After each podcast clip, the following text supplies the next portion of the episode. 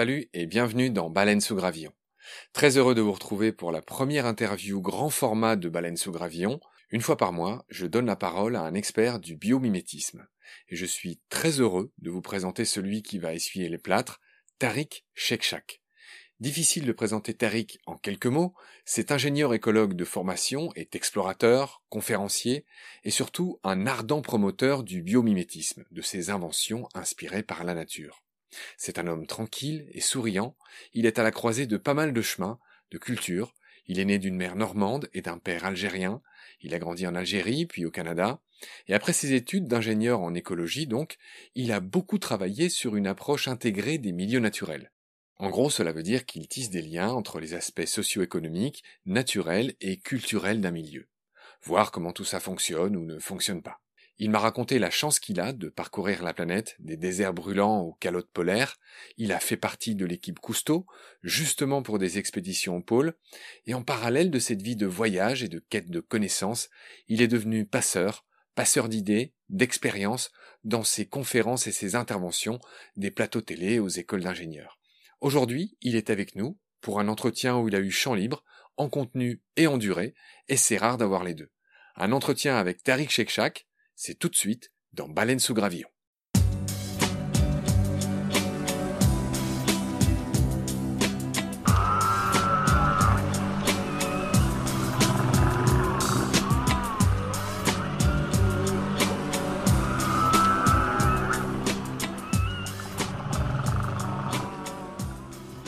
Bonjour Tariq, merci de me répondre depuis votre maison Picardie. De manière extrêmement euh, classique, rappelez-moi qui vous êtes, pour qui ne vous connaîtrait pas. Donc je m'appelle Tariq Shekshak, à l'origine euh, plutôt donc euh, une carrière euh, orientée vers la mer et l'approche de la biologie marine appliquée à la gestion des territoires avec cette idée d'essayer de concilier un certain type de développement et la protection de biodiversité, particulièrement dans des endroits où elle est encore remarquable. J'ai travaillé pendant 13 ans pour l'équipe Cousteau en tant que directeur sciences et environnement, à essayer de développer par exemple des parcs nationaux marins d'un nouveau genre qui fait le lien entre protection de la biodiversité, réponse aux enjeux de, changement climatique et réduction de la pauvreté dans des zones comme le Soudan ou dans d'autres zones du monde, que dans le langage des Nations Unies, on appelle des zones post-crise, voire qui sont encore en crise euh, politique et autres. Euh, et puis, je me suis intéressé au biomimétisme pour essayer de monter un petit en amont, parce que vous pouvez faire des jolis parcs euh, avec des zones et puis des belles recommandations. Euh, tout ça ne résiste pas, euh, vos coraux risquent d'être complètement balayés par le réchauffement climatique. Euh, j'ai eu aussi euh, la chance depuis 25 ans d'être chef d'expédition polaire sur des navires polaires, ce qui m'a aussi donné euh, l'occasion de voir changer ces milieux depuis assez longtemps. et donc le biomimétisme pour moi, ça a été l'occasion finalement de monter en amont, de plus à être à se demander comment on retire les, les plastiques des océans ou qu'on règle les problèmes une fois qu'ils sont là, mais bien essayer de travailler avec les industriels pour trouver des alternatives. Et donc maintenant, je suis directeur du pôle biomimétisme de l'Institut des futurs souhaitables où je développe cette initiative. Rappelez juste ce qu'est l'Institut des futurs souhaitables, encore une fois de manière très brève et pour le grand public. Alors l'Institut des futurs souhaitables, c'est un, on aime bien se nommer comme une école de la réinvention. Euh, elle a été formée par euh, Mathieu Baudin, historien et prospectiviste, qui aime bien nous voyager dans le temps, donc aussi bien dans le passé que dans le futur, euh, et également par Jean-Luc Véraud au départ, et puis pas mal de personnes ont rejoint l'aventure maintenant, on est un peu plus d'une dizaine dans l'équipe.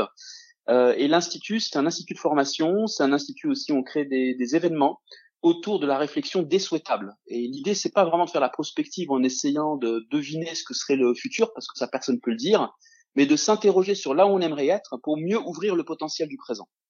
Et le biomimétisme est une des branches sous l'angle réconciliation avec la biodiversité que, que l'Institut explore avec pas mal d'assiduité euh, et j'ai le plaisir de pouvoir mener cette exploration. Avant toute chose, je voudrais savoir d'où vous vient cette fibre de passeur. Qu'est-ce qui fait qu'aujourd'hui vous êtes si engagé dans ce... J'ai pas du tout envie depuis Macron d'appeler ça un combat, mais qu'est-ce qui fait que vous êtes si investi dans le biomimétisme? J'ai une proximité euh, avec la nature depuis ma plus tendre enfance. De, je me rappelle même pas la première fois que j'ai mis un masque pour regarder ce qui se passait euh, au fond de la Méditerranée. Euh, j'ai eu l'occasion de découvrir aussi euh, les déserts chauds, puis euh, les milieux dits extrêmes froids. et j'ai toujours été fasciné en fait par ces environnements et par la beauté incroyable que cette planète est capable de, de produire. Quand vous pensez à une baleine, quand vous pensez à certains insectes avec leurs couleurs, aux oiseaux, aux chants d'oiseaux, aux arbres, il y a une beauté incroyable. Et en fait, on oublie un petit peu euh, cette beauté parce qu'on est un petit peu le nez dedans en permanence. Moi, j'ai la chance, j'ai vraiment quelqu'un, je suis quelqu'un qui a eu beaucoup de chance parce que j'ai connu finalement des récifs de coraux jusqu'aux calottes polaires. Euh, et je j'apprécie un petit peu vraiment cette, cette chance par rapport à d'autres qui n'ont pas pu découvrir d'être en contact direct avec ces milieux incroyables. Mais néanmoins, à travers ne serait-ce que euh, les médias, on peut tous avoir une idée de cette beauté incroyable. Et euh, je pense beaucoup à mon ami Jean-Pierre Gou qui a, qui a créé un, un projet euh, qui s'appelle maintenant One Home et qui s'appelait euh, en fait avant, je me rappelle plus d'ailleurs comment ça s'appelait avant, mais ça s'appelle One Home maintenant, qui joue sur ce que les astronautes ont appelé l'overview effect. C'est-à-dire que dans les années 60, vous avez eu des tas d'astronautes qui sont partis dans l'espace. On a encore l'exemple récent de SpaceX, hein, avec la team de, SpaceX qui sont sont allés rejoindre la, station de l'IFS euh, et l'ISS, pardon, euh, il y a à cette époque-là avant tout des Américains et des euh, Soviétiques qui partent dans l'espace. Et quand ils voient cette planète bleue dans l'immensité désertique de l'espace intersidéral, et surtout les Américains qui sont allés sur la Lune avec euh, en plus cette impression complètement fascinante de la Lune, mais complètement vide de vie, ils sont partis nationalistes, ils sont revenus terriens. Et en fait, je trouve ça intéressant cette idée de titiller le, donc ce qu'on appelle l'overview effect, le fait d'avoir une distance qui nous permet de nous rendre compte en fait qu'on fait partie d'un même ensemble et qui est un ensemble magnifique, une planète vraiment magnifique. Eh bien, le biomimétisme quelque part pour moi, c'est un moyen euh, d'aller dans les technologies, ce qui normalement nous coupe de cette, de ce sentiment d'interdépendance, de ce sentiment de connexion dans la toile de la vie, pour aller hacker un petit peu le truc et nous reconnecter à cette toile de la vie. Donc le biomimétisme, mine de rien, c'est un peu ça, c'est un peu une prise de judo, où finalement ce qui nous entraîne loin, on peut l'utiliser pour nous ramener encore plus près. Vraiment, c'est ça qui est au cœur de mon engagement. Donc c'est un engagement de militant finalement, qui plutôt que d'être euh, en train d'essayer finalement de lutter sur le terrain pour préserver les derniers endroits, et heureusement qu'il y en a qui le font, je l'ai fait beaucoup aussi, veut rentrer dans un dialogue constructif très très en amont avec les designers, avec les équipes de recherche et développement des grands groupes, qui créent les technologies qui nous sont si utiles parfois, mais qui créent tant de problèmes aussi trop souvent, pour trouver un moyen euh, de faire de l'humain une espèce régénératrice plus que destructrice, créatrice de valeurs partagées, une espèce symbiotique. Je vais citer mon amie Isabelle Delannoy qui parle d'économie symbiotique. C'est possible, c'est une grande aventure, c'est pas simple, mais on est en train de vivre une période historique absolument fascinante. Dans toute l'histoire de l'humanité, je peux le dire avec beaucoup de confiance, c'est la première fois qu'on a autant le sentiment de notre interdépendance. Et la crise du corona nous l'a aussi montré. Ce qui est dommage, c'est que c'est par la douleur qu'on s'en rend compte. Il y a deux choses. Le climat, trois maintenant. Le cycle de l'eau, parce que le climat, eh bien, ça s'arrête pas à vos frontières politiques. Hein. Si le climat de la Terre change, c'est toute la Terre. Le cycle de l'eau, c'est pareil, ça circule partout. Les océans, l'atmosphère, ça circule partout. Vous polluez votre, votre environnement ici dans les pays d'Europe, vous retrouvez ces polluants dans l'Arctique ou dans l'Antarctique. Et puis maintenant, la crise sanitaire, qui nous montre qu'un petit événement dans un marché en Chine touche l'économie mondiale. Donc un sentiment d'interdépendance qui est douloureux mais hyper intéressant. Avant, il y a quelques siècles, on pouvait dire mon empire contre le sien, mon village contre le sien, ou on collabore avec mes copains et pas avec les autres. Là, on se rend compte qu'on est tous sur le même navire céleste, spatial. Et ça, c'est vraiment historique. Donc, je pense que si, comme je l'espère, on a des descendants, ils se demanderont ce que leurs ancêtres, c'est-à-dire nous, ont fait pendant cette période historique. C'est une magnifique invitation à l'aventure humaine, l'aventure de la resynchronisation de l'humanité dans la toile de la vie. Euh, je vous entendais faire remonter le biomimétisme à Janine Vinius. Et, moi, j'ai lu que historiquement, le, fondateur même du mot biomimétisme s'appelait Otto Schmidt, que c'était un Américain et que c'était dans les années 70. Alors, est-ce que vous pouvez un petit peu réconcilier ces histoires de, naissance du biomimétisme? Alors, c'est juste qu'en anglais, il y a, des subtilités qu'on retrouve pas en français. Euh, en anglais, en fait, bon, déjà le bio, la bio-inspiration, le fait de s'inspirer de la nature pour euh, innover, pour essayer de résoudre des, des challenges humains, des problèmes humains, c'est vieux comme l'humanité. Hein.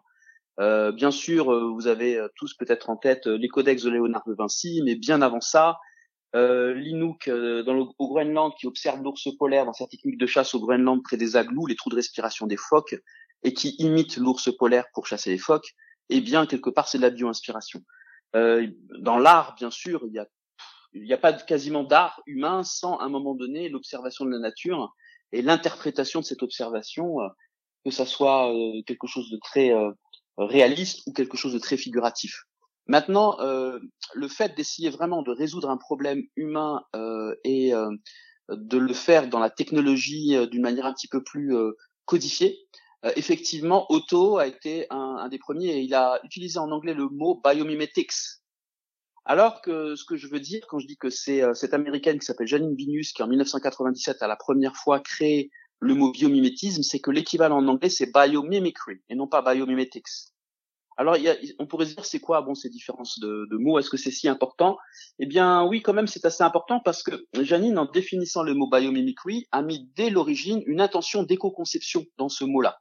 C'est-à-dire qu'il s'agissait pas simplement de comprendre comment fonctionnaient euh, différents systèmes vivants pour essayer de faire des innovations utiles à l'humain, mais bien de le faire avec l'idée de réduire la consommation d'énergie, euh, la toxicité peut-être des matériaux, ou bien être plus sobre également en, matériaux. Donc voilà, euh, voilà pourquoi je fais remonter le, concept de biomimétisme, biomimicry en anglais, à Janine Binius. Alors, je comprends qu'il y a différentes façons de s'inspirer de la nature. Pour Janine Binius et pour vous-même, il faut bien distinguer l'éco-conception de l'innovation. Il y a cette notion de s'inspirer de la nature tout en la respectant, disons, ce que ne fait pas toujours l'innovation, qui a peut-être tendance parfois à abuser ou à avoir des visées euh, euh, d'exploitation finalement pure et simple. Est-ce que vous pouvez revenir un petit peu sur ce distinguo, sur cette nuance? Donc par exemple, euh, si jamais on décide de faire de, la robotique bio-inspirée, on peut très très bien faire des choses fascinantes, mais tout en continuant à utiliser des matériaux à empreinte carbone, extraits de la croûte terrestre et donc présents en quantité limitée, alors que dans le vivant, on voit qu'il y a des stratégies qui sont passées par 3,8 milliards d'années d'essais-erreurs. C'est pour ça qu'on aime bien dire dans la communauté des gens qui s'intéressent au biomimétisme qu'il y a 3,8 milliards d'années de recherche et développement dont on ferait bien de s'inspirer. Et il y a eu des tas, des tas de périodes dans cette histoire de l'évolution. Il y a eu des crises très très fortes où euh, des milliers et des milliers d'espèces ont, disparu, certaines sont passées à travers ces crises, et certaines d'entre elles sont même toujours là avec nous malgré ces crises. Les requins, par exemple, c'est des, millions et des millions d'années de d'existence en tant qu'espèce sans vraiment que leur forme et leur fonction aient, beaucoup changé. Et donc ils ont prouvé, euh, si ce n'est vraiment possible de, de, le dire comme ça, leur durabilité quelque part, leur soutenabilité. Nous, humains, c'est 200 000 ans, peut-être euh, maximum 250 000 ans d'existence en tant qu'Homo sapiens sapiens. Et alors, bon, par exemple, euh, je vais prendre un exemple qui est intéressant puisqu'il parle quand même de transition écologique. Quand vous avez la, la, question de l'énergie, de la source d'énergie, de se passer du pétro-sourcé donc tout ce qui vient en fait de la croûte terrestre et qui est euh, qui est par essence euh, euh, présent de manière finie. Eh bien, on pourrait s'intéresser effectivement à capter l'énergie solaire. Donc, on est déjà dans de la transition écologique quelque part, bien sûr. Mais on le fait actuellement, les technologies actuelles, en dépendant de terres rares extraites à l'autre bout du monde, euh, donc avec un impact important sur les milieux naturels, mais aussi sur la santé humaine en termes de pollution, et avec le paradoxe qu'on le fait en plus pour euh, accélérer la transition écologique et se libérer du carbone. Très bien, mais vous avez un exemple magnifique autour de vous, euh, surtout à cette saison, de panneaux solaires complètement biodégradables, fabriqués à température ambiante, à pression ambiante dans de l'eau. Ce sont les feuilles, les feuilles des plantes. Et en plus de ça, ces feuilles-là, vous pouvez les manger en salade si ça vous chante. Donc non seulement ça fait de l'énergie et du sucre, donc euh, c'est ça la forme d'énergie hein, pour ces plantes, en transformant la lumière en matière, mais en plus de ça, ça fait bien d'autres choses. Donc c'est multifonctionnel. Ça permet l'évaporation de l'eau, donc euh, ça permet aussi la circulation des fluides dans, dans la plante, euh, ça permet des échanges gazeux. Et voilà, donc là on est dans un cahier des charges qui est très très compliqué pour nos technologies actuellement à imiter, mais qui néanmoins stimule beaucoup beaucoup beaucoup les concepteurs. Et on parle de photosynthèse artificielle, qui pour moi est une, une innovation qui peut arriver dans les prochaines années, qu'il faut vraiment surveiller, qui peut vraiment être euh, quelque chose qui va changer la donne. Vous pouvez imaginer des gels photosynthétiques, des peintures photosynthétiques, essayer de faire pousser quelque chose sous un, un champ de panneaux solaires. Pour le moment, c'est un peu compliqué. Alors sous un arbre, vous pouvez faire pousser des choses. Et vous voyez qu'en fait, il y a un, potentiel vraiment important. Alors maintenant, ce qui me semble être de la bio-inspiration stimulante, mais pas du biomimétisme, c'est des exemples dans la robotique ou des choses en tout cas qui ne règlent pas les grands enjeux de la transition.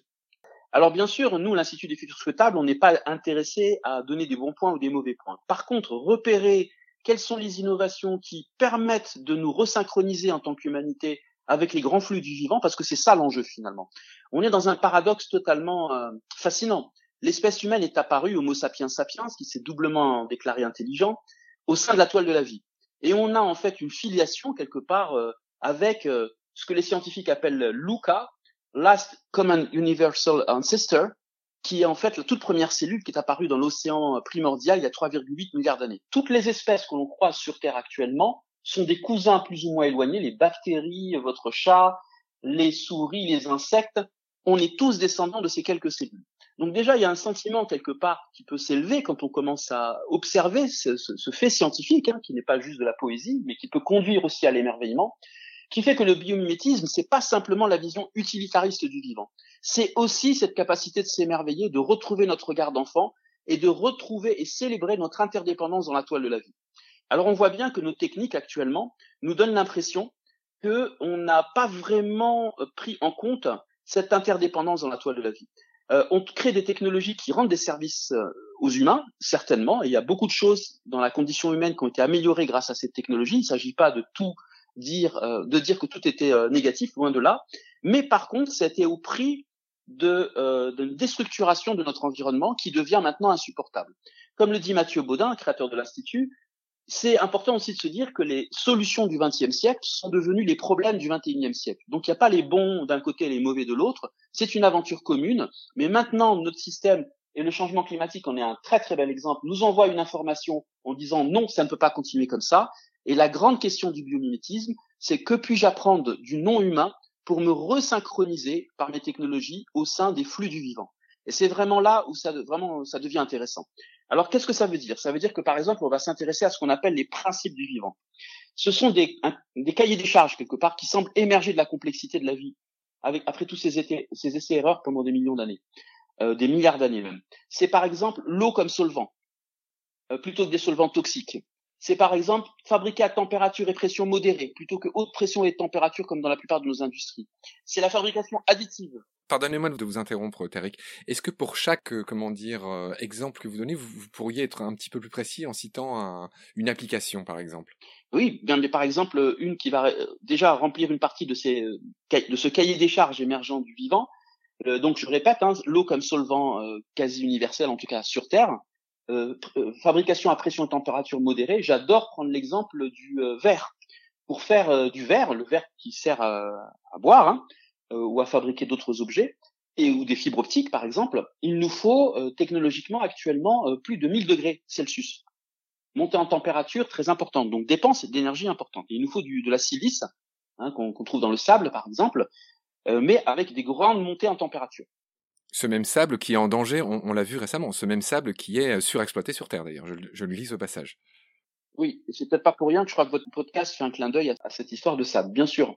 Et donc là, vous avez en fait dans, le vivant des tas de modèles d'organismes qui ont des squelettes euh, de verre, plus ou moins euh, macroscopiques ou microscopiques.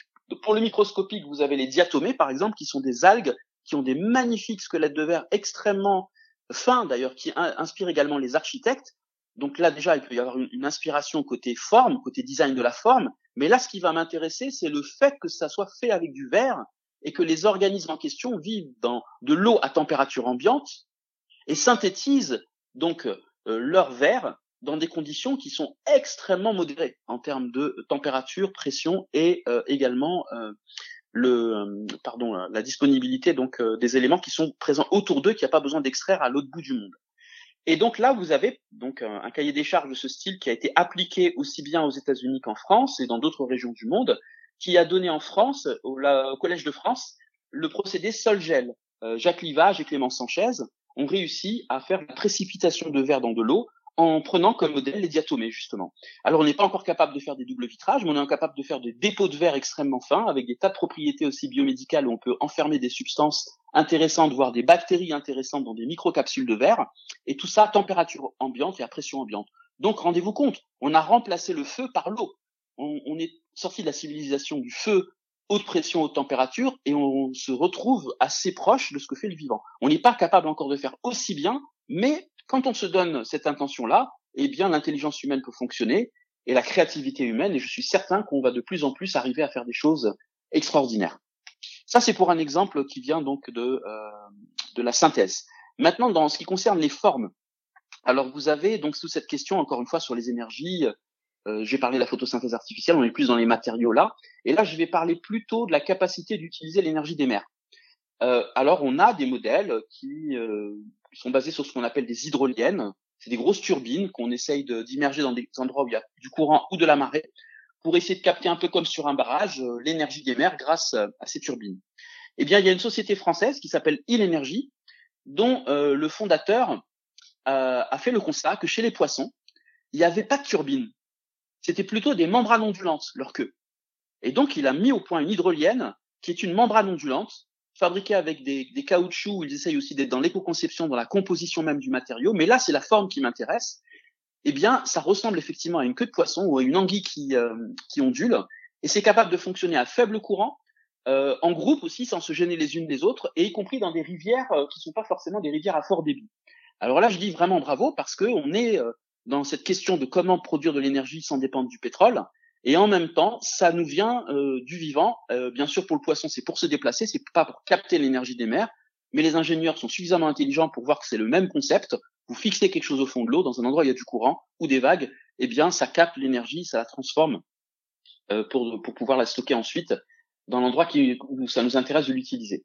Donc voilà un deuxième exemple qui vient plutôt de, de la forme. Ensuite, il y a un troisième niveau de biomimétisme qui est plutôt les systèmes. Comprendre la complexité, comment fonctionne une forêt, comment fonctionne un récif de corail. Il n'y a pas de patron, il n'y a pas de boss, mais il y a de la création de valeur. Et le récif de corail est vraiment fascinant parce que, en plus de ça, pourquoi les plongeurs vont plonger dans les récifs de coraux? Parce que l'eau est transparente. Et qu'est-ce que ça veut dire d'un point de vue biologique? C'est qu'il y a peu d'éléments nutritifs. C'est ce qu'on appelle un milieu oligotrophe, un milieu pauvre. Et pourtant, regardez le récif, quelle création d'abondance.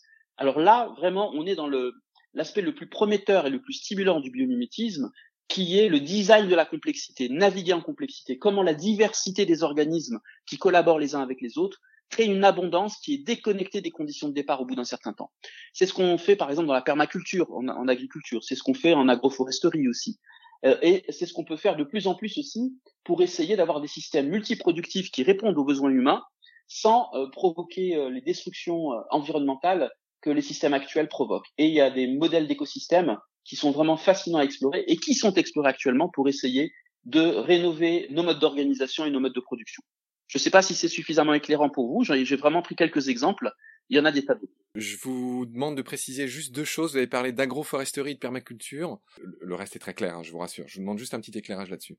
D'accord. Donc, quand on parle de permaculture ou d'agroforesterie, c'est simplement de se poser la question comment finalement font ces écosystèmes comme une forêt tropicale ou un récif de corail pour être super productifs et néanmoins que ça se fasse pas au détriment de la biodiversité ou de la diversité en général et ça se joue beaucoup sur les associations d'espèces. En fait, on s'est rendu compte que même dans nos cours de biologie, pour ceux qui ont fait des cours de biologie récemment ou il y a plus euh, longtemps comme moi, eh bien, on nous a beaucoup mis l'emphase sur le rôle de la compétition au sein de la nature pour expliquer la performance.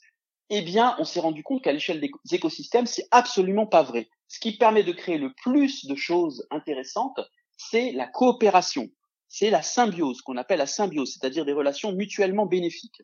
Et donc, quand vous avez, par exemple, compris pourquoi le fait qu'il y ait des champignons dans la forêt, eh bien, ça permet de créer un immense réseau souterrain qui relie les racines des arbres les unes aux autres et qui permet à l'arbre le plus grand qui a réussi à atteindre la lumière de partager ses sucres avec l'arbre plus petit autour qui n'a pas eu accès aux mêmes conditions favorables, eh bien, on se rend compte qu'il y a finalement, grâce au mycélium de champignons, ces petites euh, racines, hein, ça ressemble un peu à des racines, il y a ce que les spécialistes ont appelé le Wood Wide Web, c'est-à-dire le grand réseau de la forêt, qui euh, est un réseau quelque part de solidarité. Alors il n'y a pas une intention, l'arbre n'a pas envie de partager ses sucres, mais l'évolution a sélectionné la coopération comme étant quelque chose de payant pour l'ensemble des espèces qui habitent, dans un écosystème.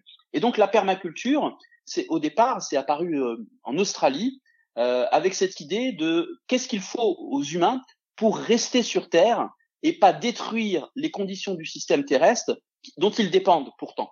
Et euh, donc c'est un petit peu, voilà, ça fait maintenant euh, une trentaine d'années que ça existe, hein, cette proposition de la permaculture.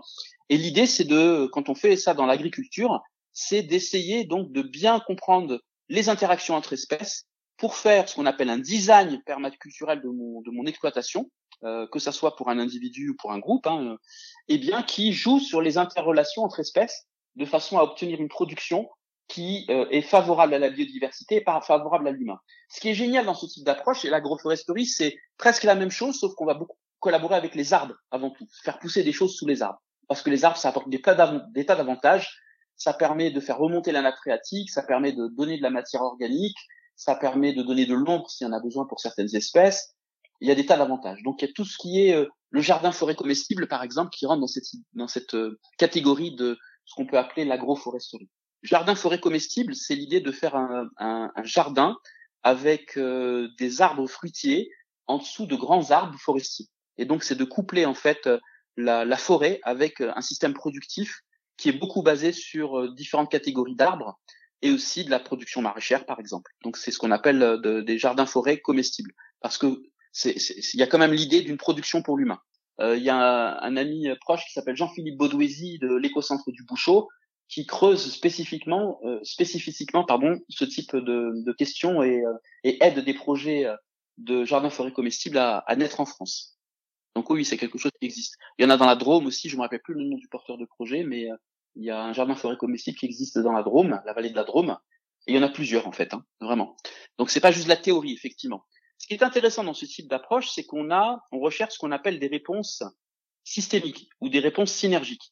Non seulement je vais répondre aux besoins des humains, produire de l'alimentation, mais en plus de ça, je vais faire revenir les oiseaux, je vais faire revenir des insectes qui vont euh, bénéficier du fait que je mets pas de pesticides et que je vais planter des espèces euh, mellifères intéressantes pour les pollinisateurs.